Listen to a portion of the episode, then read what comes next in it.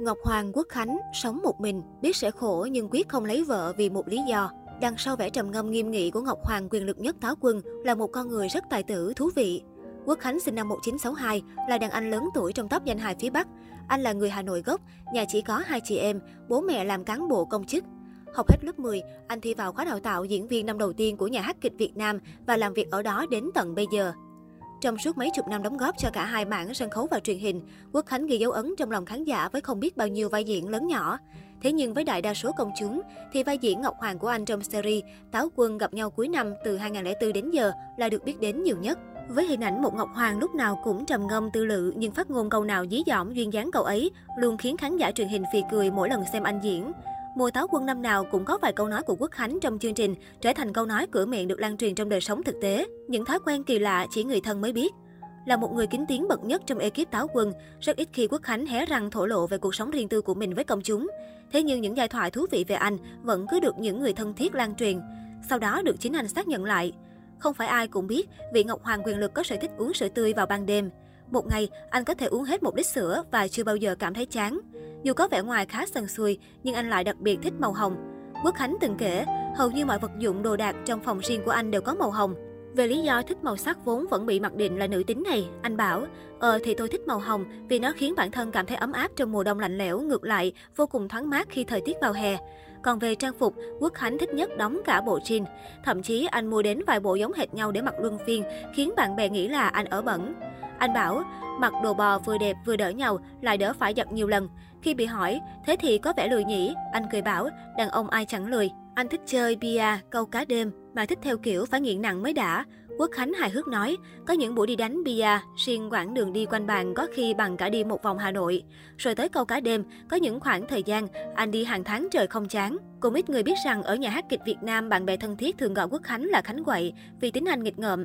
Hỏi anh nghĩ sao về biệt danh này, Quốc Khánh đáp, ừ thì nghịch nên các anh em đặt thế. Hỏi tiếp, anh nghịch gì? Vị Ngọc Hoàng rít một hơi thuốc dài rồi lặp lại, ừ thì nghịch tí thôi, nghịch tí thôi. Trong một cuộc phỏng vấn với tri thức trẻ năm 2018, nghệ sĩ nhân dân Từ Long từng tiết lộ góc nhìn thú vị của anh về con người của Quốc Khánh. Anh Quốc Khánh không giống chúng tôi tí nào. Sở dĩ tôi nói câu đó vì suốt 14 năm nay chưa ai thay được Ngọc Hoàng. Anh Khánh tạo ra một phong cách diễn vô cùng đặc biệt. Cái hình thái nhân vật gia nấy thể hiện không thể nào làm thay đổi, thật khác người. Ngoài đời, anh Khánh đặc biệt không kém. Anh kiệm lời, ít nói, ít tranh đấu, ít thể hiện tài năng, cứ chậm rãi nhẹ nhàng, nhất là khi uống rượu. Anh không bao giờ làm phát tốc đít 100% chổng mông hết sạch đâu. Ai bảo anh làm cái hết đi, anh chỉ bảo cứ từ từ. Người ta uống phát trăm phần trăm thì anh ấy phải uống 4 lần. Mà anh Khánh không có chuyện uống say đâu. Cứ uống đi, không uống được thì thôi không ai ép cả. Uống được bao nhiêu thì uống. Anh Khánh yêu ghét rõ ràng và có một cái cố hữu trong cách suy nghĩ là đã yêu thì không thể ghét, đã ghét thì không thể yêu. Tự Long nói, bây giờ mình chọn cuộc sống tự do. Năm nay, nghệ sĩ ưu tú Quốc Khánh đã tròn 60 tuổi, tuy nhiên anh vẫn chọn cuộc sống độc thân.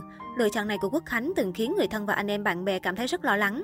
Là một người em rất thân thiết với Quốc Khánh, Táo Kinh tế Quang Thắng từng tâm sự. Thời ông bà, bố mẹ nghệ sĩ ưu tú Quốc Khánh còn sống, năm nào tôi cũng đến chúc Tết.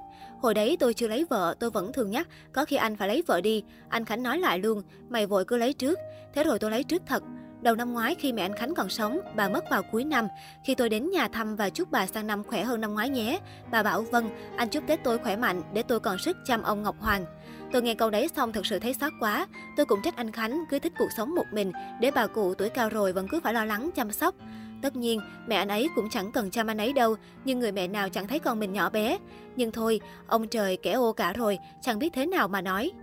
Sau khi ba mẹ mất, nghệ sư Tú Quốc Khánh vẫn sống trong căn nhà nhỏ mà gia đình anh từng quay quần. Dù căn phòng riêng của anh chỉ rộng 10 mét vuông, mọi vật dụng trong phòng đều phải thiết kế mỏng dẹt nhất có thể cho phù hợp. Còn về cuộc sống độc thân, Quốc Khánh thổ lộ trên tri thức trẻ. Tôi lựa chọn cuộc sống tự do nên không lấy vợ. Vì lấy vợ thì ngoài tình yêu thương, còn có cả những điều ràng buộc trách nhiệm nữa. Cũng may trong tôi thế này thôi, chứ chưa bao giờ đau ốm phải nằm viện. Cũng chưa bao giờ phải uống một viên kháng sinh vào người. Nhưng chẳng ai nói hay được, đến lúc mình ốm thì chẳng biết thế nào. Tôi cũng nghĩ rồi, xác định rồi, có thể bây giờ mình thấy thoải mái, sung sướng với cuộc sống tự do, nhưng về sau mình khổ, cái gì cũng có hai mặt của nó. Ở giữa ngã ba đường, tôi muốn chọn con đường nào, chọn cuộc sống vợ con hạnh phúc ràng buộc hay chọn cuộc sống tự do cô đơn. Bây giờ mình chọn cuộc sống tự do thì sau này phải chịu cảnh về già đau đớn không ai chăm sóc.